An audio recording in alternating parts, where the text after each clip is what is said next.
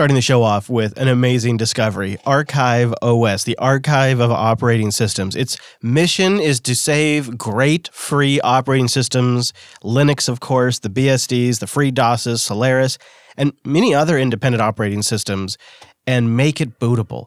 Look at this thing, Wes. How beautiful is this? It's like the Internet Archive in an ISO. A testament to the ages. So you can go check it out at archiveos.org. And uh, I'm going to look into this more. I got to try this. They say it's important to save systems and let the next generation of users find them, try them, and learn as much as possible. This has been rattling around in my head. I haven't tried this, obviously, but what's been rattling around in my head is trying to set up some old VMs, or I should say, set up new VMs of old versions of Linux, just to like, what was it like to use KDE 2? What was it like to use GNOME 2? Like, what was it really like? Because we refer to it all the time. I've been really tempted to set up some VMs to do this just to have them sitting around when I want to try it. Oh yeah, right. And I think that's where this site is maybe useful. A lot of times, if you just maybe you have a disk image or a tarball, but it goes a long. It's a long way from actually making things bootable. So if you Yeah. have some of this set up or ready to go, you Right. might actually use it. That would be the perfect part. Like one ISO you download, you load it on your machine, and it boots the whole thing up. That would be the holy grail. Maybe they'll get there one day. Maybe they'll get there. But right now, they're just archiving these old great operating systems. If you do want to try this, it's a great resource for that so you can build your own system. But one day, we may get to that ISO. Somebody should build it and call it the Linux Unplugged Booter. No, don't do that. Call it something else. Yeah, definitely something else. As I look at the pile of ThinkPads stacked up in the corner of the room, You are building an running different archive. operating system. How many? Yeah, how yeah. many do you have there? How many ThinkPads is it? Do you want to reveal the number? Uh, well, from what I can see in front of me, one, two, three, four, five, six, seven, seven. I think that I can see. You could just have like various different states of Linux on each one of them, like a, like a cross section. yeah, I, I kind of like them to be usable, like actual usable Oh, machines, yeah, not sure. just uh, like something that you. You know, put in a cupboard and, Yeah. never think about again. So there's actually two on my desk right now. One of them is um, a machine that we use for audio production. Um, I don't actually use it. Samantha uses it for audio production on the podcast. But the other one that is on right now, I'm running offline IMAP to synchronize all my email down from Gmail because I, I quite like having an offline copy of all my email just in case anything goes wrong. I can open this laptop up and it's got a local copy of all my email and I've got Mutt installed on there. So at a pinch, uh, it's got no GUI. I've got no graphical interface on this thing at all. It's only command line applications and offline IMAP to sync my mail, my mail and then Mutt if I if I need to actually write an email. So now I can visualize you during the zombie apocalypse, hunched over this old laptop, reading your email on Mutt. I It's beautiful. Yeah, yeah, totally. and I have a lot of email to read. So once the zombies come, I'll be quite busy reading all my But- old archives. right, of ah. course. But on that, but on that old laptop, only seven minutes to read it all. yeah, right. this is Linux Unplugged, episode 249 for May 15th, 2018.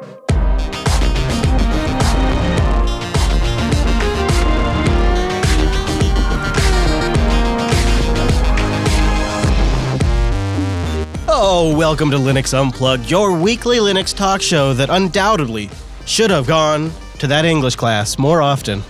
And my name is Chris. My name is Wes. I'm just saying, might have helped out in this whole podcasting. probably career. would. Went into Too IT, late for that? No. Ended up podcasting.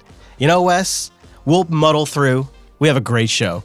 We're going to talk about GNOME removing the ability to launch binary apps. That's been the hot topic in our community this week. Hot, hot, hot. Yeah, we'll do a deep dive into the new bookmark sync stuff that's coming to Firefox.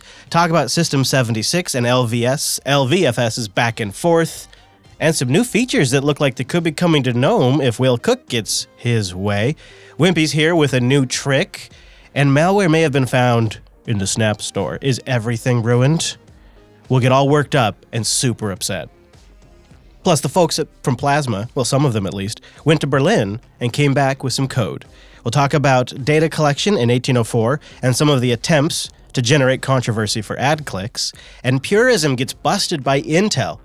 We alluded to this on a recent Linux Action News, but now we have a lot more details. And then we'll ask if Docker is dangerous and if it's time to just drop that all GTK or all Qt mentality. Is it still relevant today, Wes? We'll find out. Don't answer. We're going to get into that. But before we go any further, we got to bring in that mumble room. Time appropriate greetings, mumble room. Heyo, heyo. Hello. Good day. I like that. That was a good mix this week. Didn't expect that one coming. So I want to start with the elephant in the room, and that is the story about GNOME removing the ability to launch binary apps from Nautilus. So we got uh, the uh, the big the big news from last GNOME release really was the removal of the desktop application icons, the desktop icons from Nautilus, and now it looks like this is sort of a continuation of that uh, cleanup. Is is really launching binary applications when you double click on them in Nautilus. So like .bin and .run files, uh, perhaps app images as well, .desktop shortcuts, or like a shell script that you might execute. You know, like like the dumb arse that I am. Uh, apparently, doing things the old way, I just downloaded uh, a new game off of uh, Good Old Games (GOG) and was get you know assuming I would just be able to double click and run it. I don't know what I was thinking. I should have definitely considered opening the terminal and running it that way. You, of course you should. You should be running all your programs that way, Chris. now it's pretty easy to poke fun at this decision, and it you know it, it of course plays into that whole narrative of GNOME always removing functionality. I think the the the common reaction I've seen on the various internet outlets is just when you thought GNOME couldn't take anywhere any more functionality, they're taking away the ability to run apps. uh, but uh, that's a little hype. It's not. It's not really that. It's it's more really about how apps should be launched from the app launcher, and the files should the files app should be managing files. Um, and they think removing the ability to launch binaries from Nautilus will improve its security. And of course, there'll still be other ways to launch apps. So, what do you think? Uh, initial impressions uh, when you hear this kind of thing, Wes? Is it is it are you so tired from drama that uh, you don't really? Is it just you're just sort of numb to it, or do you have like a strong response to this? Okay, I will admit to being at least a little bit numb. Um, I also have some sympathies. I feel like GNOME gets viewed as so many different things and a lot of different roles. Some of that might be valid, especially now that they're on so many desktops by default. But that's really the the distribution's choice. I can see why GNOME wants to craft things into a more elegant desktop for the future. Maybe not all users are ready for that. I can see why people want to keep a lot of standard paradigms around. I I personally don't need them. I'm okay with GNOME developing into whatever it is that they want. I understand why it upsets people though, because hey, this is a lot of people's workflows. You can't do it anymore. You're not allergic to bees, are you? Because there Oh, is a look at that. there is a Wow. wasp. Here, maybe you could put this on top of them. There's there you go, Wes. There, you just uh, maybe you could trap that wasp that's walking around by your hand there, Wes. just a little uh, little uh, Pacific Northwest summer. There you go. That's sure, that surely won't piss him off. Now he's trapped in the bell. Now let's ring it. All right. Well, I agree. I think that people often lump GNOME into one singular category when it's a bunch of individual developers and people that are doing a lot of different work, and it often encompasses many projects. And all of those disclosures aside, I can't imagine something like this ever landing in like Caja, for example. What do you think, Wimpy? Would you see a could you see a rationale for something like this landing in a, in a Mate desktop environment? Well, probably not because we've we choose not to remove features if at all possible. So the only time features go away is when they can't technically be supported anymore. Um, but then I was thinking about this: how how often do people actually launch binaries with the file manager? I think it's more common to a group of people that this is going to most negatively impact, and that's new users that get switched to Linux or people that are buying commercial software. Uh, I, I've definitely noticed the folks that I've helped move to Linux, they have like this habit of Google searching and then going and downloading the deb or downloading a binary file, or, or like when you buy something from GOG. Right, I can see that. Or like, I use this program. Oh, they have Linux. I'm finally on Linux. They gave me a tarball. What do I do with this? Yeah, yeah. Uh, so a deb, no, a deb isn't executable though, right? You double Right. click a deb and it launches something else that handles Right. the installation, or you double click an image, or I'm just commenting on the behavior. That's just the the behavior. I think the instinct the instinct for for Windows users is to download things off of the vendor's website, whoever that vendor might be. Right, but even those pe- those crazy lunatic third-party app developers create desktop files and launchers, and like if you download, like let's say for example, a simple example like Telegram. If you go and get Telegram from their website, there's a simple executable. You run it once, and then you've got an icon forevermore on your in your launcher, your menu. Or Right. your Same with the GOG game. You know, I bought that new uh, fancy looking space game. I can't remember what it's called. Oh, space. but it looks really good. And uh, it's a bin file that downloads, and then when you double click it, it then launches a GTK installer, and that does create a .desktop file and all that kind of stuff. But you got to double click that bin file to get that GTK installer to create the desktop file. But is the is the the ultimate goal of this in the GNOME project to uh, break the habit of these bad patterns of downloading something from the internet and then just double clicking it and expecting it to work and it not be full of malware? Maybe. Yeah, I mean, I think it's I think you could make a pretty solid security argument from that standpoint. And you could argue if they feel the code isn't up to snuff that they shouldn't be maintaining it. You could just make base the argument off of that. It, it does kind of remind me too of some of the, you know, uh, maybe like a Chrome Chrome OS type environment or iOS where these newer environments that were designed in the world we have now don't have some of these legacy things, but people who are familiar enough with the file system, familiar enough with yeah, just like running binaries feels like a big loss. I don't really ever do this. I guess the one area it kind of sucks for app images, maybe. Yeah, but yeah. Other than that, it doesn't really affect me. I guess I, I just don't agree that you can change user behavior this way. I don't think this ever works. I think you just piss off users. And I think what you're going to have is filter your base then, right? And you're going to have distros that are just going to ship another extension, just like they're shipping extensions now to restore desktop icons, or they're shipping extensions now to restore tray icons. Now they're going to be shipping an extension to execute binary files. That's likely the the biggest impact is that it'll just be now the work of the distribution maintainers. Or they'll hold back the version of Nautilus that right. has this patched out and patch it back in again. Yeah, yeah, maybe. I have a link to the mailing list discussion. I'd say give it a read and, and give the team some slack to just figure this stuff out. Like the world hasn't fallen apart with the removal of desktop icons from GNOME 328. True.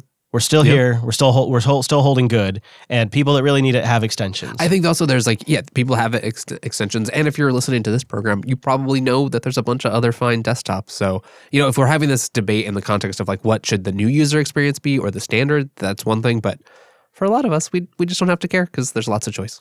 Popey, are you still rocking Firefox as your daily driver of UCave to Chrome? Yep. All right. Yep, yep. No, Me- uh, here. the only reason I use Chrome is to talk to Wimpy on a daily basis because uh, the video chat thing we use only works in Chrome. Yeah, I have and I've similar. and I've I've made a an Electron app of the video conferencing tool we make, so I don't have to have Chrome or Chromium installed anymore. How do you, how do you make an Electron app of any rando website? I would love to know that. I will send you a link in IRC to the Ubuntu tutorial guide that explains how to do it. Thank you, because I have a similar situation. I have one app that I, I have to Oh, use Chrome for. Yeah. That's a great, we should do that. I know, you know exactly what I'm talking about. So Firefox is just getting better and better. And uh, Beta 61 and uh, the Nightly 62 have a new sync system that is going to address sort of the, some of all of the complaints actually I've really ever had with Firefox bookmarks. Hey, this is something their sync system with Firefox bookmarks has always sort of been a, a retrofitted solution where Chrome was sort of engineered from the beginning. Right. Yep. And now, now Firefox, the team over at Mozilla that creates Firefox for iOS, has quite a bit of experience with this because when they created Firefox for OS, they created it with syncing in mind. And they created this whole JSON system and they created this dual database system of your active bookmarks and the synced bookmarks, and even a third database of, of for conflict resolution. And then they had a really great system for keeping it all straight and keeping track of everything. And when they when they engineered this, they looked back at their Firefox desktop sync engine and said, "Well, how could we apply lessons learned to the iOS sync engine to the desktop?" And that's now essentially what they're doing. They're going to have a mirror and a merger database. They're going to have a, they're going to have um, more of an iOS inspired. It's not a direct three database like one for one re-implementation of the iOS system because there is just historical legacy things they have to support. But in a sense, they're going to be building into Firefox a shadow bookmarking system that will be kept syncing separately from your primary bookmarks. And that's where it'll work out like merging of conflicts or uh, other issues that crop up when you're syncing bookmarks or adding new items or editing existing items. And that'll be happening much faster in the background. And it has a graceful way to get out when there's a conflict that it can't figure out. So then this is just sort of a new a new system being being added, bolted on that will take the same data and do better things with it. Yeah, exactly. And they're starting to roll it out in 61 and 62 in different phases. I have those details linked uh, in in the show notes if you want to if you want to read the whole post. If you're if you're a big Firefox fan and you're curious about this battle and why it's sort of been a little clunky, Uh, they even identify uh, some of the issues that I thought I was just crazy. I thought these were just problems that I had, and now I'm seeing Mozilla just say, The list is pretty pretty damning there. You're right. Like, uh, Yeah. it doesn't make you confident. No, bookmarks would be duplicated, lost, or reordered. I have absolutely experienced the reordered thing. Uh, and uh, folders with different contents would get smushed together. New bookmarks wouldn't make their way to all devices, causing them to gradually fall out of sync. And moves would be partially or completely undone at times. There you go. Yeah. Right. Wow. And I thought I was just using it wrong. Uh, and I thought Chrome did it a lot better. And that was one of the things that first drew me to Chrome. I went back. I feel like it's been pretty solid, but I've also kind of reduced how much I use bookmarks. Same. Yeah. And I'm looking forward to, to these changes. Definitely should check the article out. I thought it was a great level of. There's a lot of technical details Yeah. without too much. There's not a ton of code, but they talk about the advanced Right. designs of the system. So And it's it's it's also worth mentioning. Recently, I've gotten a little more critical about the way Mozilla communicates. It's very corporate heavy, and it's sort of a turnoff to I think a lot of members of the open source and free Right. software communities. And so, reading that, I'd say it was very clear. It was technical. felt like it was written to us. hmm I liked that a lot. I liked that. Uh, and if you want to go uh, read that whole thing, go to linuxunplugged.com slash 249 and we'll have a link in there. I've talked a lot on this show about LVFS and the whole firmware update mechanism that I first experienced on an XPS 13 running Fedora and then later different distributions, including Arch. And it was just so exciting. yeah, you're in the software updates and you go to the updates and like, what? There's a new firmware update? Crazy. And then we really saw the value of having that system when Spectre and Meltdown were announced. Yeah. And uh, this uh, this system LVFS is uh, is sort of um, it's a Red Hat project that is tr- attempting to be distro and vendor neutral. We've covered a lot in the past. Richard Hughes is the primary developer behind it. Uh, I think he's done some great work, and I love the idea of something that's cross-vendor, so Lenovo or Dell could participate in it, and you can be on Arch, Fedora, or Ubuntu, and you're getting these firmware Doesn't matter. updates. Yeah. Right. Yeah, that's that's great. So I've always been an, I've always been a fan of well, let's get LVFS in all of the places. And so that's why I think, and I think other people have felt that way too. And there was some interest in what was System 76 going to be doing. Now that they have Pop OS and that they'll be building their own hardware soon, what is their intention to participate in the LVFS program? And then it came out that in, in the background, there had been some communication between System 76 and the project. It's not like they weren't they weren't aware of it, right? Right. But nothing of major substance that uh, like had really progressed anything beyond like, hey, can we do this? How does this work? Things like that. Uh, and it seems like uh, things just sort of faded out. There was some rumors that yeah, they started talking to us from the LVFS LVFS camp, but uh, we haven't heard anything. And then about a year went by, and Richard Hughes posted a blog post where um, the crux of it is this isn't going anywhere. They're not going to use our project. They're going to do their own update mechanism that uh, they've created. Okay. And uh, if you want somebody who supports LVFS, you know, go get an XPS 13. And uh, Carl took to the System 76 blog and wrote a kind of line by line response where he says, We reached out to Richard over a year ago. We were enthusiastic about LVFS and interested in whether or not it would work for us. Once we described how we needed to del- deliver our firmware, we were told that it would not work well and would likely not be acceptable to Red Hat Legal. And they kind of post a snippet of the issue. Uh, Richard Hughes says, I don't think this will work for us because there's no way to reference a flashing tool in the XML or sign an executable on LVFS. I don't think Red Hat Legal will like the idea of shipping the flashing program.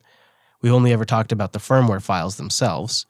Although I concede the images in the .cap file probably contain firmware executable code wrapped up in layers. Yeah, fair enough. Says, I also know the Red Hat security team would do more than just blink when we tell them that we want to ship an untrusted, non free binary, which would run as root on RHEL customers' machines. Uh, so that's the snippet of the conversation that why Richard Hughes says, I don't think this is going to work for you. It's kind of, I, I believe, I uh, that at that point in the conversation, things just died off. System 76 is like, well, obviously this isn't going to work for us. We'll focus on what we need to focus on. They're, you know, they were also launching Pop OS around this time, and they have plenty of things that Yeah. they're doing. Uh, and so he also, Carl mentions in his blog post that the update cap- capsule mechanism that that LVFS uses wouldn't work for over a decade of machines that System 76 has in the field. And uh, without update capsule and with update capsule as well, it wraps everything in a binary blob. So you can't really pull it apart and reverse engineer firmwares, and they don't like that aspect of it as well. Carl outlines a few other uh, uh, concerns in his blog post, but I, I kind of wanted to uh, reach out to Carl and ask him a couple of direct questions because uh, there's been some that I think have been rattling around the internet that we'd like answers to. So I sent Carl an email and he got back to me this morning, uh, pretty promptly actually. And I asked him, I said, uh, is one of the core problems with System 76 using LVFS is that it's not really compatible with its upstream OEM agreements that System 76 has in place with, like, say, Clevo or Right, whoever that right. might be upselling the parts. Carl responds to that System 76 has no upstream agreements limiting anything we can do to deliver firmware to our customers. This is made up. We were told in the email we posted that LVFS would technically be incompatible and would likely not be acceptable to Red Hat Legal. We needed to still provide the functionality, so we built our own tool. Uh, which I okay Fair enough, So I, he says that there isn't an agreement. There is no agreement in place that limits how they redistribute firmware. Is what he said. Uh, and I said just to clarify, uh, if customers choose to buy a stock Ubuntu machine from System 76, not one running Pop OS, will they still get updated? He said, correct. Any Ubuntu-based distro will work, of course. We also had customers use the update tool on Arch. Nice. Yeah. Okay. Uh, and I said, uh, in the future, when you're building your own systems, like your own desktops, uh, do you intend to use LVFS at that point? And uh, he said uh, that uh, that their first in-house design and manufactured desktop will feature open source firmware components, so they they don't need to be reverse engineered. So the update capsule thing isn't. Uh, but they'll still use their existing infrastructure and tools to distribute the firmwares when they're building their own systems. Um, and so, you know, he's, uh, I think it's pretty clear in here. This is just a simply a matter of this is what works for us. It wasn't really a statement on the LVFS project. It's just not a solution that's necessarily going to work for us right now. And uh, he would have, he would have, I think, I got from my back and forth with him, he would have preferred to just leave it at that. Um, Yeah. I mean, I wish there was a mechanism for these different groups to communicate better. Like, I, it's funny, we have like all these different platforms Twitter and email and IRC and Slack and Telegram that everybody in our community uses pretty regularly. And yet, like, these, like, it feels like we end up talking past each other. in blog than we posts, should. in Yeah. blog posts, Mhm. right? And I really respect Richard too. I think what Richard works on, what Richard is working on, is really important for a first class Linux user experience. Yeah. where you don't have to sit there and do the distro math and wonder if there's a PPA for that system, and you just know that if you get a modern system, you can you, when you go to get all your updates, you get your firmware update. I like that. I like that too. And there's probably a lot of different ways System 76 could crack that particular egg, and you know maybe they could deliver it that way as well. Uh, I, it's sort of unfortunate though that we end up getting these lobs thrown back and forth at each other. I, in, in another world, I almost would like to like give people a. I maybe maybe this is something we could do. I almost would like to give people like a space to just talk it out. you know, right, yeah. Because like you get people talking and it just everything's Let's fine. hash it out now Yeah. and then not have to keep talking about it, and we can stop covering it on the show, and everyone will be happier. Yeah, it just seems like that would be a lot nicer. Do you think there's any? Um, was there any in the reaction? Any sort of open source community frustration just with with Pop OS or like feelings about that System 76 may be motivated to do this for some of their you know not appreciating forking when they don't That's need an interesting to. question. Yeah, I think that is a bit of it. I think where Richard Hughes comes in is I saw some of his follow up comments on Google Plus. He's a little disappointed because the idea here is is this is sort of like the community thing to do. This is the the Mhm. Linux. You know, uh, this is like a good Linux, Linux hardware citizen thing to do. I think is the thinking. And so there was a level of disappointment on his part that System 76 wasn't interested in participating in that larger ecosystem, even if it meant sort of reinventing the wheel a bit, because some other manufacturers are redoing the way that they do all of this process too. Right. Um, and I think that is a point you could argue. It- maybe that's not necessarily true, and because uh, perhaps L- you could argue that LVFS is not as independent as it Right. as it would need to be for that to actually happen. It also strikes me that like it's a good. It's great that System 76 is taking this seriously, and maybe if you know a lot of other vendors had been doing this, yes, it would be a worse world where we had a whole bunch of independent Linux flashing programs. But imagine that, like if if for years you'd be able to easily flash firmware from whatever big name vendor, that just wasn't the world that we lived in. It's cool that it's changing now, but I can understand why they're like, guys, we've been shipping this for like ten years. We just have to support our our machines. Yeah, the machines that we already have in the field. Let's take a moment and thank Linux Academy. linuxacademy.com slash unplugged. Go there and sign up for a free seven-day trial of a platform that's built to teach you more about Linux with full-time human beings that can help you whenever you get stuck. And when you're not asking them questions, they're always improving, adding, and updating content. They have a course scheduler that works with your busy schedule and helps set learning goals and then helps you stick to those time frames. They have cloud servers that they spin up on demand when you need them as part of the courseware. You can SSH into those systems, and they're really cool. You can set the distro, and the courseware matches that. And they also have practice exams and quizzes to help prepare you for certifications and tests to make sure you really have learned what you think you've learned before you go take the big test. Yeah. They also have iOS and Android apps so you can study while you're going. They have lesson audio and study guides that you can download and take with you. And they have rolled out a big batch of content in the last month, and it's still coming too. It's it's impressive. They, there's so much to cover that they've been doing live streams to just try to bring everybody up to date on all of the stuff because it's so much. It's hard to keep track of You how don't even much want to read all the stuff that they have Yeah. just offer, let alone all the actual material. Yeah, so, and they're updating old stuff as well, so the old material is staying current. It's it's a great, great service, and you can try it seven days for free. But when you go to linuxacademy.com slash unplugged, go sign up for a free seven-day trial and support the show. linuxacademy.com slash unplugged. I, I like that sound effect. I like that too. You should you should keep it going. So if I say GS Connect, does it ring a bell? Does that ring a bell at all? GS well, it Connect? does make me think of KDE Connect. You got it, Wes. That's right. Uh, it is the GNOME Shell implementation of KDE Connect. Oh, Yeah, without the Qt, I'm interested. no Qt or KDE dependencies. And KDE Connect, of course, is that awesome, awesome tool that allows you to use, uh, to uh, basically make your Android phone a compare, uh, companion to your Plasma desktop. And now your GNOME desktop with GS Connect. Cop, you can share clipboards, you can get notifications moved between them, you can use a remote control. I mean, there's a you could transfer awesome. files. There's a lot, a lot of stuff. And you got to figure uh, it's a it's a feature that Microsoft is eyeing. They've talked a little bit at uh, Build about um, the new timeline feature in Windows 10 that requires like a special launcher on Android to make it all work. Wow. And where none of this is required with uh, GS Connect. And so uh, this uh, this guy, this random guy, Will Cooke, some guy on the internet, uh, he uh, he has proposed that uh, Ubuntu should integrate GS Connect as part of 1810. I think it's a great That's idea. That's awesome. And uh, so he's put out there for conversation on the Ubuntu community portal hub. What do we call it, Popey? Is it uh, is it hub? Hub. Hub, and uh, asked for folks uh, to give input, and uh, has uh, even uh, named people that are volunteering to do some of the work. I think this would be a great and useful tool, and it'd be a nice feature on the side of the box, like they used to say. That sounds awesome. Yeah, I mean, I, I would certainly use it. So if you want to get in on the conversation around that, I'll have a link in the show notes. And then a little birdie dropped off uh, a, a new snap. New snap Right on Oh, the doorstep what of the is it? show What this is it? I'm dying to know. Well, you know how we're big fans of the FFmpeg project Oh, here. love it. And you know what FFmpeg could always use a little more of? Hardware acceleration. Always. but you can't do that in a snap, right, Wimpy? That's not possible. It is now. Oh, boy. Dish. You got a dish.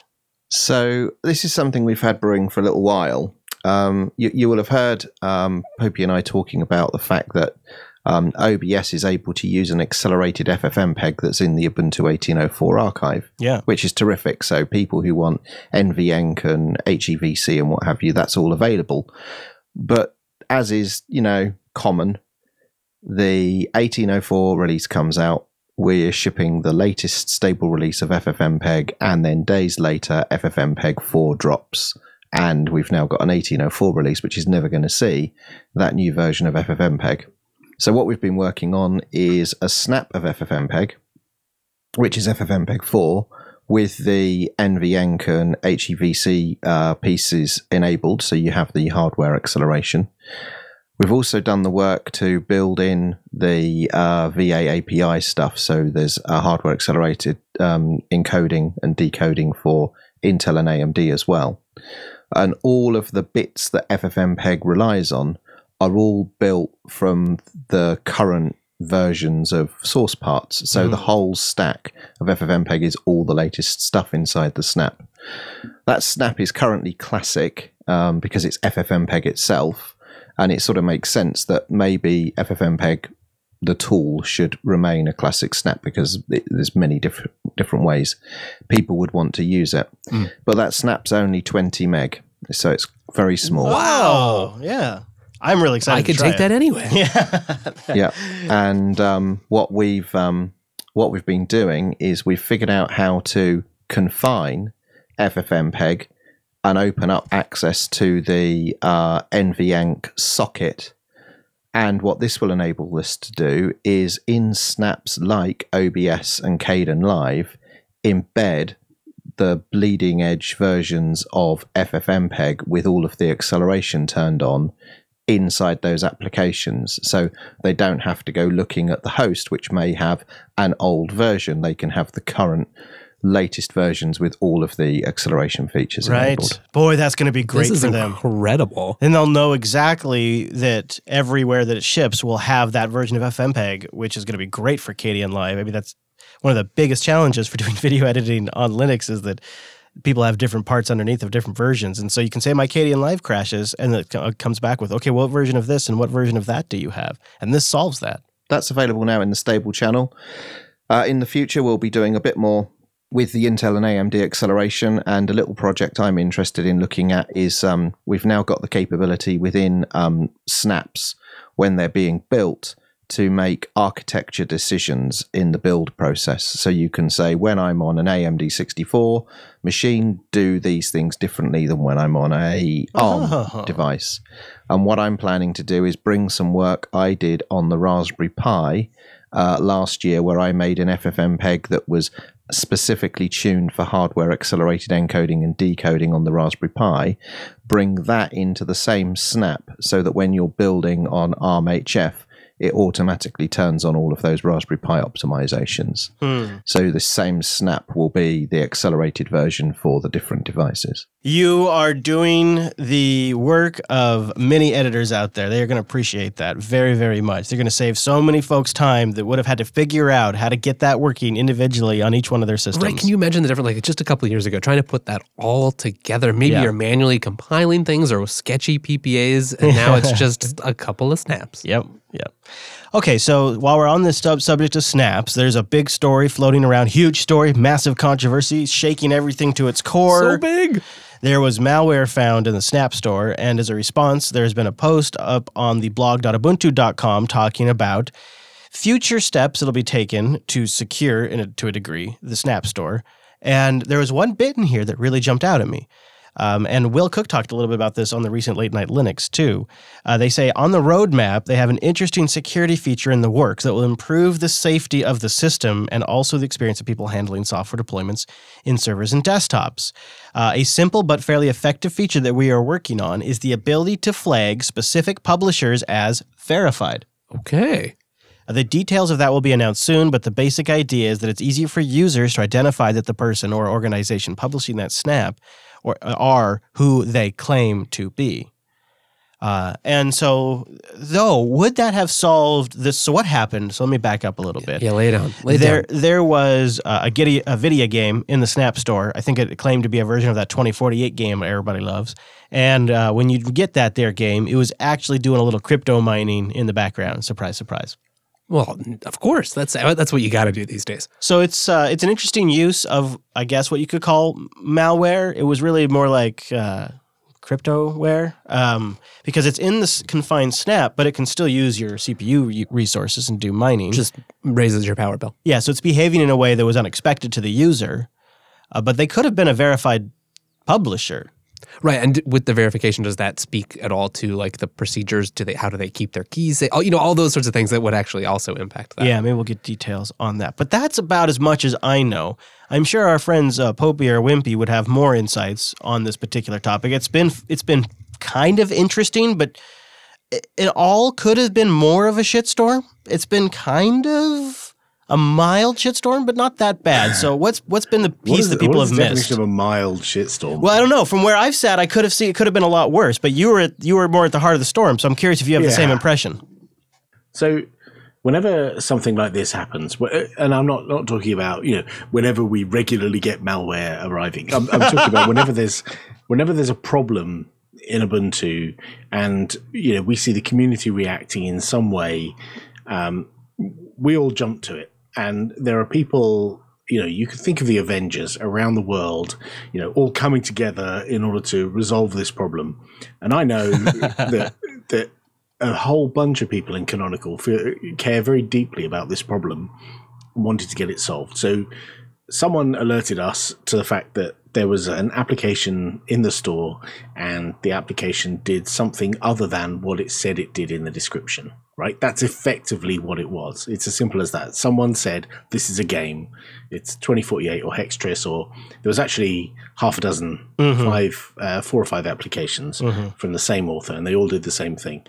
Um, they were in inverted commas masquerading as one thing but doing something else. Um, they weren't stealing data. They weren't like grabbing data off your machine and sending it off to some third party. They were basically using your CPU in order to mine some kind of cryptocurrency. And at the point when we found out about this, I think it was early on a Saturday morning, uh, the weekend just gone. And I was standing in a field watching my son play football. I know Martin was in the middle of a forest with his family. Other people were spending time with their families on a Saturday morning, and everyone jumped to it. Telegram lit up, IRC channels lit up. We all jumped on it. We all pinged all the right people, phoned the emergency numbers, and made sure that those applications were yanked from the store as soon as possible. So we did exactly the right thing as soon as we were alerted or as soon as we figured out that there was something wrong. We pulled these apps from the stores and um, and then started a plan of investigation and uh, debugging what the applications were actually doing to make sure that um, you know, this doesn't happen again. Um, and you know, we can plan for the future to make sure that people are more aware of what's going on. Yeah, and so do you think this verified program would have fixed this particular problem since he did have a few other apps in the store? He may have been considered verified at that point, no? Well, the verified there there is no verified program at the moment, so Right, I couldn't possibly say if it would or wouldn't fix it because I don't know what form that verified program will take. Okay. We've we've discussed this a number of times at Canonical, and it was most recently raised a couple of weeks ago. Uh, the Snap team were at a sprint uh, recently, and it's a hard problem to solve. It's not straightforward. You know, you even if you have someone who is whether they are verified or they're not, it's not a magic bullet that stops someone from doing something nefarious. Sure, right? right. You you have to be able to keep an eye on these things, monitor what's going on, and react fast when when things do go wrong. Like if you look at any of the other app stores, Windows Mobile App Store, iOS App Store, Mac App Store, Windows Desktop App Store, Android App Store, they've all had some kind of occasion that something has been put in the store that users might feel aggrieved at uh, in one way or another, whether it's you know too many pop-up adverts or crypto mining or uh, something else. There's everyone's had this. It's a rite of passage for any app store, really. And Yeah. we, you know, we've we've hit that now, um, and yeah, we're going to have to come up with ways in which we can uh, ensure that users have confidence that the applications that are coming from the developers, they can have some level of confidence that that's a, a valid application. Um, one thing that we're trying to do with the Snap Store is not that you should trust us, Canonical or Ubuntu, is that you should trust the developer. It's the developer who's pushing their stuff in the store. The code is coming from their GitHub repo- repository. You should be able to go and have a look at their GitHub repository. You should be able to interrogate the snap and figure out where did this come from, who made it, what's inside it, right? You should be confident that the thing you're installing on your computer is what it says it is. And we've got some work to do there because right now we don't we don't make it obvious where the source of the snap came from. So there's certainly some things we can do to improve. Maybe verification will help as well. Yeah, it obviously will be a process uh, that will that uh, I'm I'm curious to see when the details come out. Congrats on being a real software store now. though. Uh, yeah, it's it is a challenge, especially if you're going to take if you're going to allow submissions from the general public, uh, which you you know you can kind of offset to a degree by the fact that they are contained or confined, I guess I should say. Right. And the, and the other thing is, it's worth noting that when we reacted, we react, reacted really fast, like faster than most stores react. So when we were told within a couple of hours it's yanked from the store, so no new users could download that application. What we also did was made sure that any users who currently had the application, we pushed out an update to those users that removed the component. That's still in progress that removes the component that that does the nefarious stuff. So they end up with you know, the game and not the malware that that came along with it. So we've we didn't we didn't just leave that software on people's computers but equally we didn't reach out to everyone's computers and delete the software from their computers. It's a fine line to to walk between Mm. saying well you made the choice to to install this software tough and the Amazon way, which was to reach out to people's Kindles and delete a book from your Kindle. Right? Yeah. We didn't want to do that. We Yeah. wanted to leave the software, but remove the bit that was bad. So we, it, it was very, a very delicate line and balance to walk. Yeah, I hadn't thought about that. That that's. I'm glad you mentioned that. Uh, so now, now we wait for the details down the road. I'm, I, I'm, I appreciate that little tidbit about verified. I think that is a good, a good idea. I mean, and it shows that th- these are concerns, right? That take it seriously, and that goes a long way. some of the developers that have applications in the store, we have you know one-to-one relationships with. So some of the applications, like those which are classic snaps, like many of the popular code editors, um, and things like Skype. You know, people are a little bit concerned that they're classic snaps. It- Being a classic snap, it means it has full access to your system, right? Very much like a Deb does when it's being installed. And so people have a little concern there. And, and we go through a vetting process uh, for classic snaps, uh, where we vet the developer who has access to the snap and make sure it correlates to the upstream developer who Oh. owns the application. So there's additional um, scrutiny Right. applied to classic we, snaps. We already do that scrutiny for classic snaps, and perhaps that will be part of what we do for our further verification processes. Sure. But like I say, we haven't we haven't mm-hmm. figured out the details of it mm-hmm. yet. Yeah. Well, thank you for sharing that insights because that, No that's that's it's very interesting to hear the behind the scenes aspect of watching it from the outside. Of course, people jumped on the bandwagon, but you're right. This does it is almost a rite of passage to a degree, and it's not necessarily even a new type of threat vector. We've had rando uh, repositories that people have been adding to their sources list for years, PPAs that you plug into a system. I think there's always just going to be this conflict, right? It's either you have a super lockdown store where you don't have all the apps you want, or it's easy to publish new software and it's great, and there are just more risks. Yeah, and the verified step and perhaps others will help. Um, all right. Well, I want to move on to uh, our friends over at the Plasma Camp, who were doing a little get together in Berlin, Germany. And some of the folks there gathered to discuss the forthcoming 5.13 release and, of course, the future of Plasma and Wayland itself. But this time with a twist. One of the members of the Sway window manager team joined them to talk Wayland input methods and a bunch of other things. It looks like there was some really fruitful stuff coming out of this. Drew DeVault, the lead developer of the Sway window manager, joined the Plasma Sprint to discuss where Wayland protocols could be shared between the projects wow. right? Brilliant. Uh, the team looked at their layer protocol, which covers much of the work the current plasma sh- of the current plasma shell protocol. We found that this protocol contains some nice ideas and su- suggested some improvements for the Sway window manager developers as well.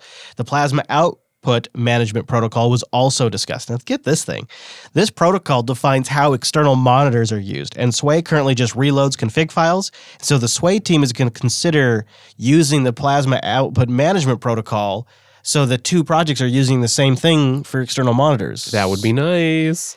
this this alleviates some of my big concerns I have about the uh, the path to Wayland, and I'm really glad to see this. There was also some talks about remote access and using Pipewire because that's the that's the route the Right. Plasma This is taking. exactly the thing that we were like, well, we probably will need this in Wayland, and it's happening. So that's good. is really good. Um, they also had uh, some new uh, work on the new input stack for Qt because there's a bunch of other developers Nice. there as well.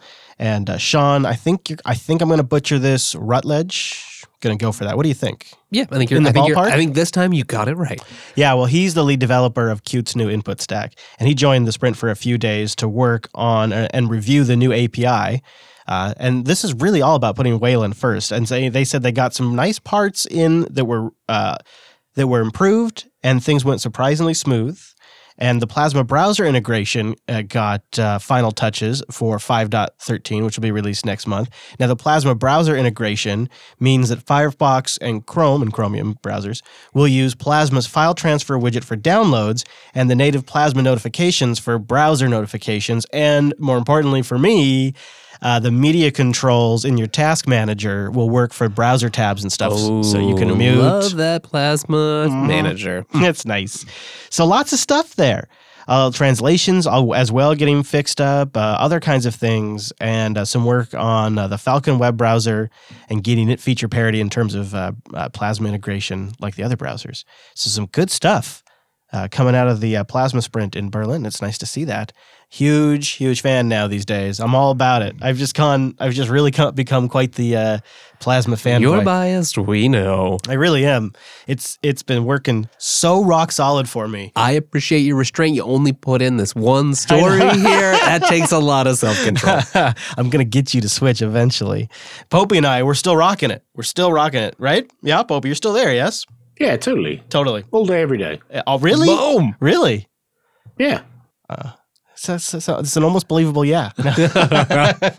Okay, so I have two computers. My main computer runs Unity on 1804, but the laptop that I go walking around with, my T450, that runs KDE Neon. I have to point out, still the same install I did Yeah. just after I came back from your place, and it's still rocking. I love it. I don't want to steal his story because he might share it on air, but Noah has a hilarious story that is a true tribute to how stable KDE Neon was for him.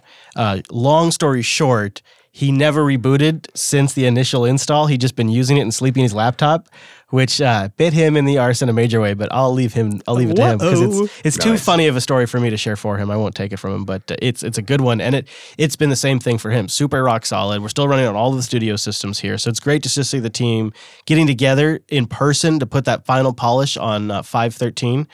I think that really makes a big difference for some of these teams. So it's nice to see them have a chance to be able to do that. We have much, much, much, much, much more to get into, still lots to discuss. So let's take a moment and thank DigitalOcean. Go to do.co slash unplugged, where you will get a $100 credit at DigitalOcean when you sign up with a new account. That lasts for 60 days and gives you a chance to try out DigitalOcean. Everything's based on super fast enterprise grade SSDs. It's designed for developers, but it works for human beings. They have a dashboard that's so good you might call it a dashboard for days. And now they have new flexible droplets where you can mix and match resources that are the most appropriate for your application. do.co slash unplugged. They have private networking if you want to have something in the back end like a database or a cache. They have block storage that you can add to your system as you need it. I just put 250 gigs on. Oh, big spender, but not really. It's, Not that it's, bad. it's pretty reasonably priced for what you get. Yeah. So for for an example, my favorite rig, three cents an hour. What? Yeah, and that's a significantly fast rig too. It's probably more resources than I really need most of the time. And you can get a $100 credit when you go to do.co slash unplugged. They have a great API that's clearly documented, easy to follow, and because of that, there's tons of really good open source code already written. You can integrate it into your Linux desktop, like control your droplets. You can get apps for your phone. You can get command line scripts. You can get libraries for your favorite programming language. I mean, the whole spectrum is covered for DigitalOcean. Plus, they have a ton of great distributions. All of the real distributions you'd probably want to put on a server to begin with, plus that FreeBSD.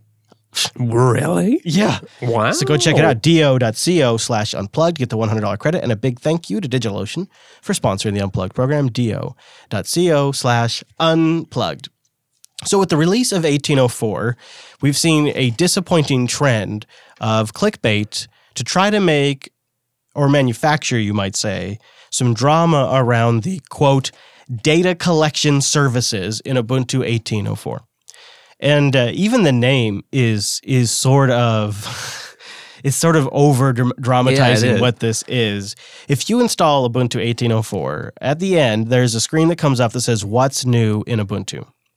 And at the end of that screen, it talks about data collection and it shows you an example of the data collection. We're going to go over one of those reports in a moment, but I've noticed a trend, particularly with YouTube. I, and I hate to come on here and be like, oh, you know, Chris yells at YouTube once again Old man Chris is back. but it's pretty disappointing because um, it plays to a well trained sort of knee jerk response that's in the audience to respond badly to anything about data collection because of all of the Facebook stuff, all of the Google stuff that we all know, NSA collection. Like we, for, since Edward Snowden, we've been years now. we've had it drilled into us that everybody's spying on us. Windows 10 launched with all these metrics.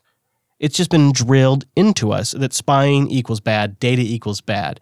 But the reality is, if you're deploying a large scale operating system, you have to have some insights into your customer base. You have to. You want that feedback cycle, yeah. And so there's a line to be walked here. And I think Canonical has walked it really well because they could have gone further than they did. Essentially what happens when you when you opt into this data collection is you generate a report about your system. And I'll have a I'll have an example report linked in the show notes. And what it does is it collects things like the version of Ubuntu that you just installed, the type of processor that you have, the type of GPU with the vendor and model number just like they would be in an Xorg report. Nothing fancy. It's not like it's a super in-depth thing here. Your screen resolution, if you have live patch or autolog on turned on, the desktop environment and if you're using Wayland or X then your time zone, the media that you use to install it, like the ISO. Uh, if you if you use the minimal install, um, and uh, that's essentially it. There's a couple of other basics in here, like did you download updates during the install? That's the data that The gets da- sent. it's really quite harmless. And also, if you choose not to participate in the data collection, there is a one-time ping. It's all of this is just a JSON file in clear text that you can read yourself. You can just open it up and read it, and it's clear. And there's a one-time ping that's sent to Canonical that says user did not opt into data collection. There's no IP, no identifiable information. Uh, Will Cooke stated they don't even store the IP address of the HTTP connection On in the, the- on the Apache server logs. side, yeah. Right. It's just a, they they opted out, so that way they have a metric to know how many people are choosing not to use this program, so they can have idea of Right, how unpopular. baseline. Yeah, exactly. So you know how many total installs are happening. But that doesn't stop people from attempting to generate controversy because that generates clicks and views and ad dollars. And if you look at the comments on a couple of these different YouTube videos, people are all in on this stuff. They're all in on it because they are just looking at that word data collection and they're freaking out. And the problem is is that it actually handicaps Canonical's ability to really figure out what's popular. Like for example, 64-bit versus 32-bit. How many of their users are actually using 32-bit processors or how many of them are installing a 32-bit version of the OS on 64-bit capable hardware? Yeah. that simple plain text data file tells them that. That's that's a pretty valuable piece of information that could save them tons of engineering time. Well, and also it can be very difficult to get that feedback other ways. You often see, right, that that minority communities are they're going to communicate a lot more, and you get it's hard to get a sense of just what a, a lot of bland default users who don't care to give feedback to Canonical. Eh, this is a way that they can be sampled in that user base. Producer Michael responded on one of the videos. He said, I completely disagree with this video being made because none of the collection is a negative thing. The initial data collection of Ubuntu report, of it's Ubuntu dash report, by the way, when you choose not to send info, only sends that you chose not to send info. The removal of the package merely to not tell them actually skews the data because it lowers the amount of people who will be continued and counted as not participating. So these videos are advising uninstall this package so that way you don't have anything ever sent to them. N- never even a ping. Wow. But the problem is, is then Canonical has no metric to know how unpopular this is. Right. So producer Michael goes on. If you wanted them to know you dislike it, then you have to send them the info that you opted out. They have to have that information. The reason it was made automatic and opt out is because most people dismiss the pop ups and close it anyways.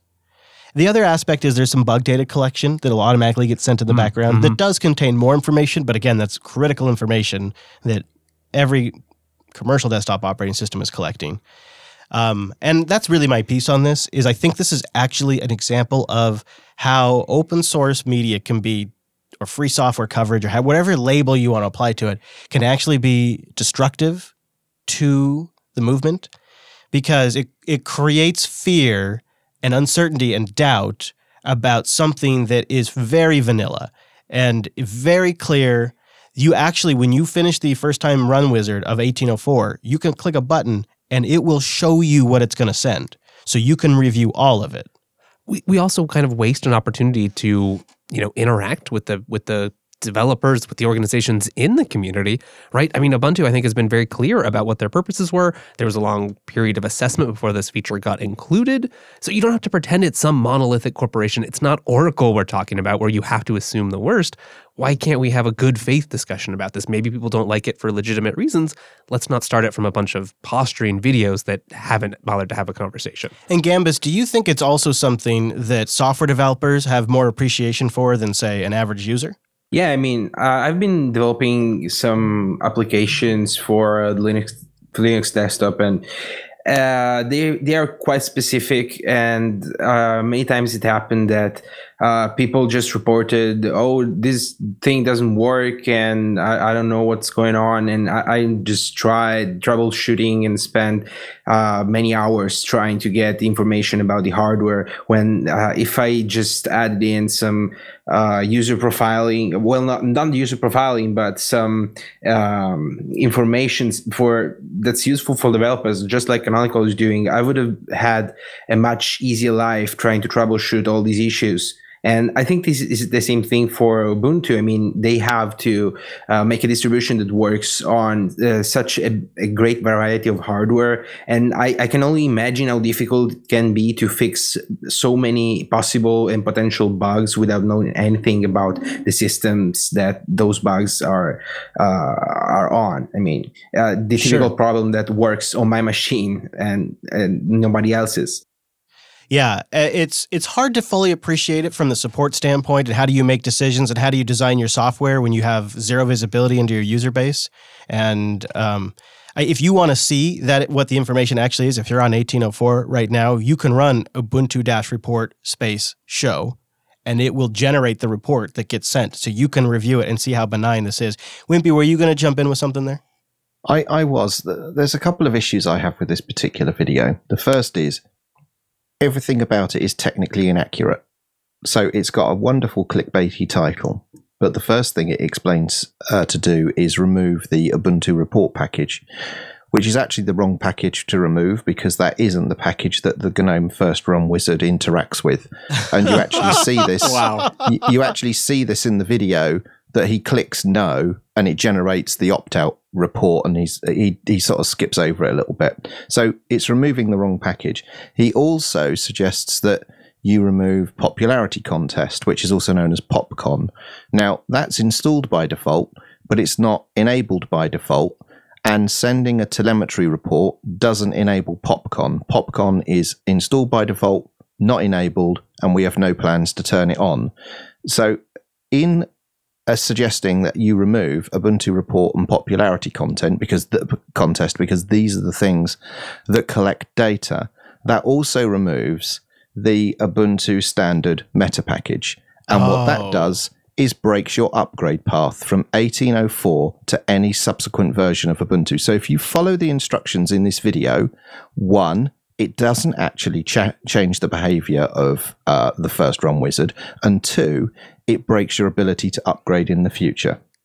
Wow, great that news. just that great. Is, that is really that is damaging in a way that I hadn't even touched on before. Is that a lot of times these videos are poorly researched and kind of thrown together because you need to capitalize on something while it's very popular in order to generate. There's no time for research, Chris. YouTube has this term that they tell you to score for called VPH, which stands for views per hour and you want to optimize your VPH so that way it juices the algorithm and puts you in front of subscribers. And the way you do that is by producing a video on something that's trending at the moment, that's popular amongst your audience at the moment. And so that is a long way of saying you are incentivized to rush content on YouTube. You see, and, that, and that's that's damaging as well, right? Because some, uh, YouTubers are being incentivized to incentivized to produce content quickly which could be fine in some respects.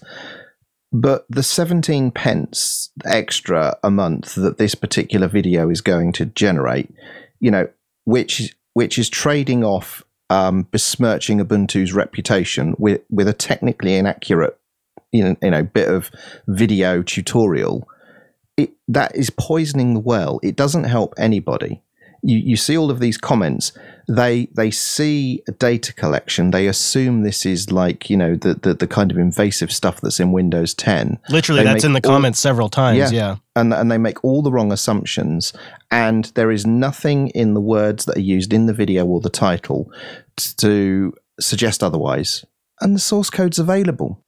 You know i mean if if you want to research this you just go and look at the source code and see how it works what I find frustrating is is that um, Martin alluded to the fact that if you if you do something, there are some things that it's possible to do to Ubuntu that many u- new users follow blindly a tutorial that breaks their experience six months down the line when they come to upgrade to the next point release, or if they're more conservative, they upgrade to the next LTS release. And the problem is, people don't remember.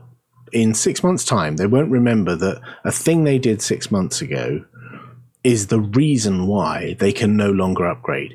We Yeah, get it in the neck, definitely. and people say Ubuntu upgrades don't work. They do if you don't screw your system in the first place, right? But the problem is you screwed your system six months ago, and you've long forgotten any terminal command that some random dude on YouTube told you to put in. You thought it was a good idea at the time because that's what he told you. Six months later, you're in our IRC channel or on our support network asking us why is my system broken? I've upgraded and i've got a black screen or it won't upgrade or it crashes or whatever. And we're like well you know that thing you did six months ago? No no no it's you. You're the reason all this stuff is broken. It's ubuntu's fault. And that's a really bitter pill to swallow because we try really hard to make these upgrades work. But if people actively shoot themselves in the foot it's really hard to undo that. And that that's really painful six months two years down the line. Some behind the scenes, if you do remove the Ubuntu standard package, which people have done for different reasons in error, there are some heuristics in the upgrade manager that try to figure out what version of Ubuntu did you have installed before it got gutted to try and piece together what it should do to repair the situation. But it's a best guess, you know, because you can do so much to your system to mess with it. And this kind of thing, removing the base meta package is just a recipe for disaster. Yeah, I'm really glad you brought that up because I hadn't I hadn't uh, watched more than a few minutes into the video where I started to I started to read the comments and I got really frustrated because two things. Uh, it plays on the paranoia of a technically savvy audience about metrics, and it builds perhaps momentum against future projects that might want to do something similar. And I would argue that is a bad thing because I would make an argument that these metrics are benign and that they are beneficial and then they are much more beneficial than they are in any way benign in a sense that they could track you or that they would be identifiable the thing is is you really have to appreciate how much insight they're able to gain just out of knowing the types of processors the windows server and desktop environments. That can significantly give a company like canonical infor- important information so they know where to focus development resources and they're competing against commercial operating systems that are doing 10 times the level of data collection. Right. And then and then on the other side, right, you end up with complaints about why don't we have this? Why don't we have that? How come we can't compete? And So- it's just a no-win game in that world. At the beginning of this episode, we talked about the GNOME project removing the ability to run binary files. Imagine, and I'm not suggesting that this would be a good world, but let's imagine that the GNOME project did have telemetry on how people used GNOME Shell. And let's say they had telemetry that showed that 75% of their users, at least once a day, launched a binary file from their file manager. They may not be considering removing that functionality, but they have no data. They have no insights than other than their gut intuition and what they grok from the drive-by feedback that they get. I have no, and I, and I and I think most people in Ubuntu have no problem with the fact that people might want to tick the no box and say no, I don't want to do this, right? Yeah, have at And it. it's an individual decision that someone might say, you know what, I don't care, uh, and I actually value my own personal privacy so much that I don't want to even tell you what resolution display I had when I installed the software product that I got for you from for free, right? I don't want to tell you that. Okay, fine. But that's another step to then make a video to tell the whole world not to do that as well. That's what gets me because when you socialize that whole don't allow Canonical to have any kind of data in order to plan what they're doing in the future. And then we plan things, and you say, well, what the f were Canonical thinking? Why were they doing those things? Why did they focus on laptops with 1366 by 768 displays? Well, because that's the only data we have, right? We that's all we know. And if we don't know what type of displays there are out there, what types of CPUs are there, we can't make educated decisions. And if everyone is told to turn this shit off, what the fuck are we gonna do? I agree, and it's gonna it's gonna scare other projects away from something similar. Uh, and the thing that is unfortunate is this was pretty well implemented. I really have to say, the the the real cherry on the top was at the end where you could see the report, or the fact that you could show yourself the report at any time, you can see in a plain text file what's being Simple, sent. transparent. And and it's all clearly documented about what from the bug reports get sent and all of that telemetry. So it, you know, even when it was done, I think probably the most open and transparent way possible, including the very source code that powers all of this is open. Um, I, I just don't know. I, it's obvious that the core issue here is is that there is a financial incentive or a even ego incentive for different outlets to try to make hay on this. Uh, there's a lot of stories that just get blown out of proportion, and this is just another one of them. So I, I've, I've made this point before. I, I won't I won't make it again. But uh, thanks you guys for your your thoughts on that, and uh, just be um, be aware of it. Even if you don't want to opt into data collection, just uh, be aware of uh, of the impact this kind of stuff has, because I think you're completely like Popey said. You're 100 percent within your right to not send any data. I do think it's I think it's pretty nice though to send them that I'm opting out, so that way they get a signal, so you can essentially have a vote still. I think I think that's something to consider. Um, all right, I want to just also talk about uh, really briefly a little follow up on the reverse engineering at Purism for some of Intel's FSP stuff that disappeared off the internet all of a sudden. Whoa. Yeah, there was a blog post that went up uh, describing the in depth technical process that they went through recently to uh, reverse engineer some of this Intel crap. And uh, we noticed on land that it disappeared, and so we made we made a comment on Linux Action News that perhaps they had been contacted by Intel. Hmm. Yeah, it looks like that was the case. It looks like Intel politely asked Purism to remove their document because they thought it might conflict with licensing terms, i.e., if you want to buy processors from us in the future, you'll be uh, taking that down. That's a, it's a pretty big fist to say no yeah. to. Yeah, and so they complied. However, the internet never forgets, as you well know, and Chris somehow found a copy in archive.org. You demon, you. So if you want to read this extremely in-depth technical document, uh, I'll have a link in the show notes, linuxunplugged.com slash 249 uh, to archive.org. Wes, I almost think we should save this Docker story for it another deserves day. probably better discussion. Yeah, Yeah. I'll just just quickly. Uh, last week I made a comment at the end of the show. I think nobody's going to like this episode because we talked about containers too much. And I got a couple of emails that were like, I actually really enjoyed that because nobody else is really talking about that. And it's a huge part of my life these days. And it's a huge part of where software is going. So I feel like people have their heads in the sand. And then other emails were like, it's new to me and I'm, you know, I'm learning. So it was interesting to hear what you could do with it. Nobody really emailed in saying they hated it, but I assume some people do get tired of us talking about uh, magical ponies and, and container technologies. So I'm going to save why Docker is dangerous, and it's a gamble that you will regret for a future episode. but it's out there. We'll be talking more about it in the future because there is still that question that I want to get to before we wrap up. I want to ask the Mumble Room and Wes if it's time to move on from the all GTK or all Qt mentality. So let's start first by thanking Ting. I'm taking them to Texas with me.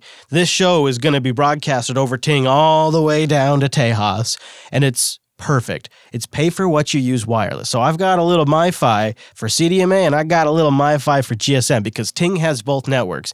And I let them sit around for a little bit, you know, boss level. It's $6 for the line. So you don't care? That's Honey badger. and you can actually you can you could just deactivate the device if you weren't going to use it for six months and then just order up a SIM and pop it in and good to go again. That's actually what I've done. And it's great because then I've got CDMA and GSM with me as I go and I just pay for the usage. So whenever I'm parked somewhere that has Wi-Fi, which I always shoot for, then I'm not paying anything for data. It's like I'm just getting by for free. It's nationwide coverage with no contracts. It's just $6 for the line, and you pay for what you use your minutes, your messages, and your megabytes. There's a control panel you can log into to always check your minutes and your messages and your data usage. And you can always take total control, turn stuff on and off, activate and deactivate devices. You can set usage alerts. If I ever get talked into giving my kids a phone, I'm going to start using those usage alerts. Dylan, stop it.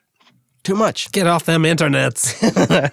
and they got lots of devices, including the new uh, Moto devices. got the modules. Have you seen that where you can snap on like, Modular. new camera or battery and stuff? They're selling that now, or you can bring your device and they'll give you a $25 service credit. Love it. Might just pay for more than your first month. So go check it out. Linux.ting.com. That's linux.ting.com. I just noticed there's a there's a TechSnap logo I, there. yeah, I did. I noticed that, that too. threw me off a little a bit. little I'm bit like, am I, am I doing the TechSnap show? but No. don't worry, you still get to type Linux. Linux.ting.com. And maybe go see the old TechSnap logo. It's kind of retro. Woo. I made that logo. Look at you. Yeah, you can Ah, tell, too. Professional. You can you can tell I made that logo. we got a new one. Yeah, yeah. The new logo is done by a pro. Okay, so this was a question that popped up on the dumpster fire known as our Linux, and it was asking: Is this mentality still relevant today? The all GTK or all Qt mentality. I ask this because I've seen people arguing about this online. He says nowadays there's a lot of disk space, so usually having two GUI frameworks installed really doesn't make a big difference on disk usage. And he says there's also people who use GTK apps when using a GTK desktop and Qt apps when using a Qt desktop, and they only use those apps.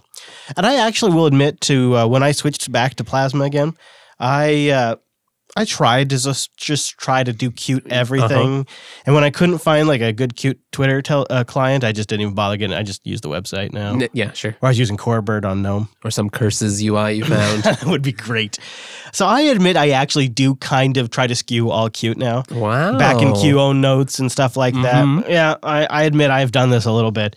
Um, What do you think you get out of it? Well- do you do you like it? you know, the, there's clean? there's small things that I appreciate, small consistency things like in my open and close or open and save dialogues, like my favorites and my bookmarks uh, are different between my GTK and Qt dialog open and close boxes, and that's always frustrating because I'll be like working in Qt apps all day, and so I'll have like a new bookmark in there, and then I go into a GTK app and ugh. I got to browse the file system like an animal. It's so slow, you know, and that stuff is kind of frustrating. So that makes me kind of prefer that. Uh, and then you get other bennies usually, like the Plasma notification integration or KIO slave stuff. And there's just things that are with the Qt apps that I, I just like to Better have. integration, sort of Yeah. a first class feel. yeah, yeah. I don't know. You, what do you, you're on the GNOME side of things. You don't seem to like uh, shy away from a Qt app though. From you no, that's like fine. Um, I don't have a I don't have a ton of Qt apps, you but kind I of have a really, mixed family desktop, don't you? I, a little bit, yeah. But I don't. Yeah, I, I don't. I don't. I guess I can see why you might want to do it. I can appreciate a little of the software purism, but I'm not. The theming just- looks a little better. Oh, that's gotten a lot better these days. I guess it depends on if it's if it's a program that's easily replaced. Then sure, you know maybe you'll find a new program that you love. That's one of the great things about being a Linux open source enthusiast, right? Is you have so many choices. I'll tell you, I've taken this far enough that I've given Kmail several goes. yeah. Okay. Yeah. And you know, it's it's I like Kmail in its own way. I like it. It's in its own esoteric, unique way. I like it. But Snap install Mailspring. Oh. that's just what I ended up going back to Mailspring. Nice. Yeah, I did. And it's the Snap too. I Snap installed Mailspring.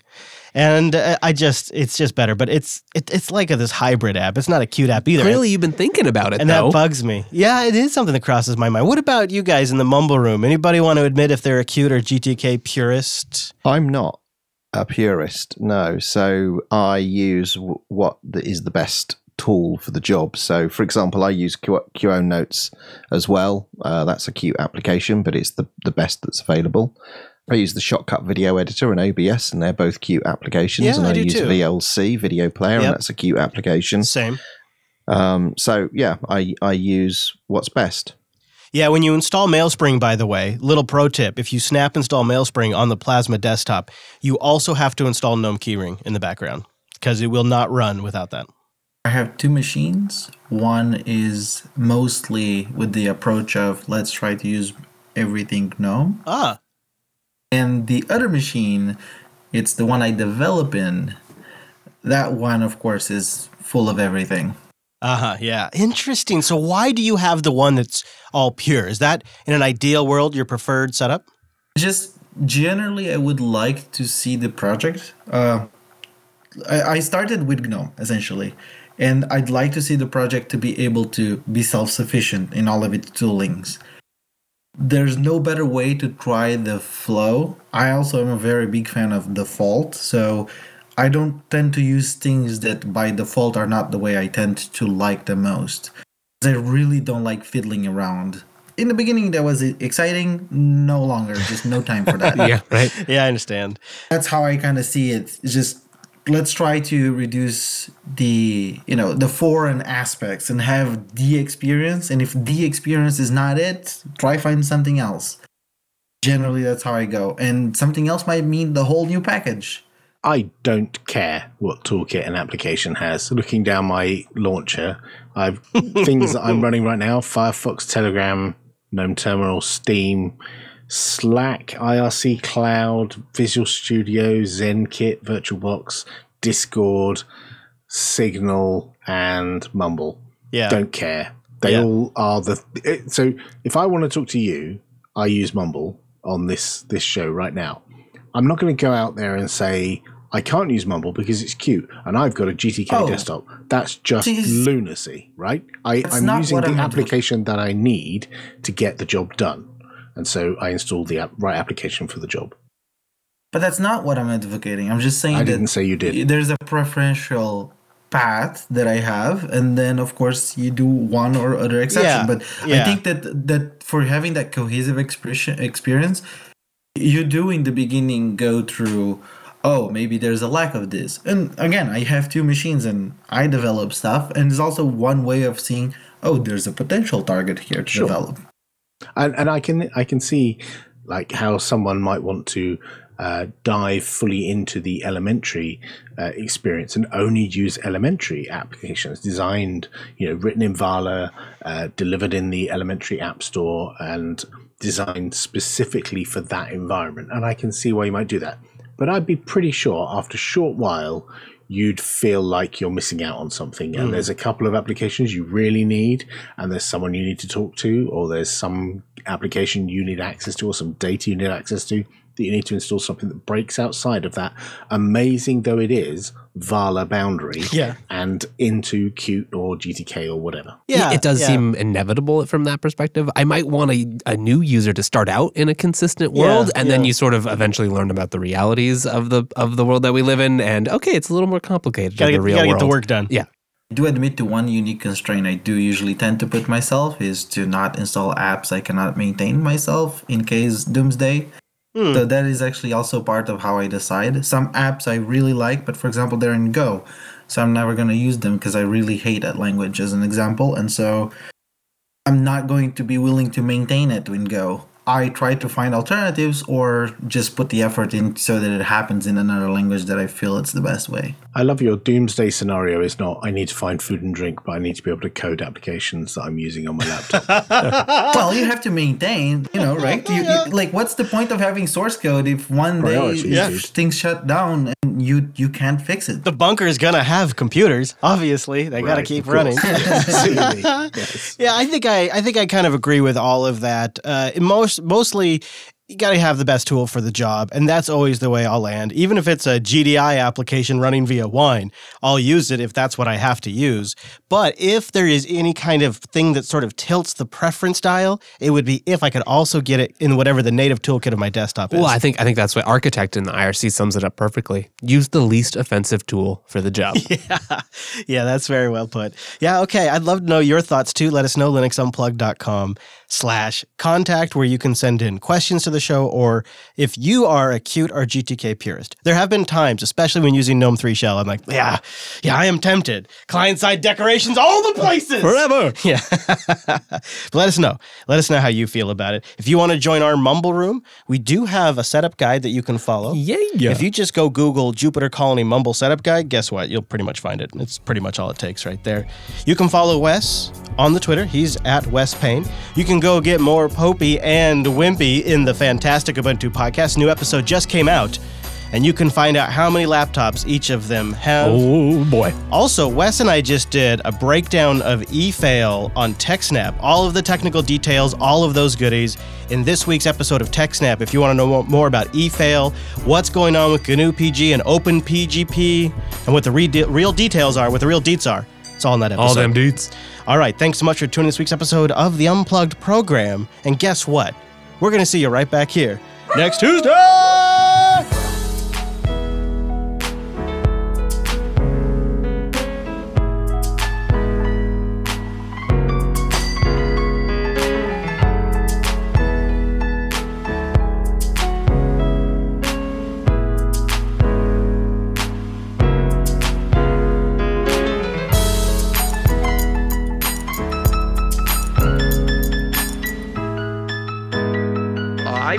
Installed GNU slash Linux.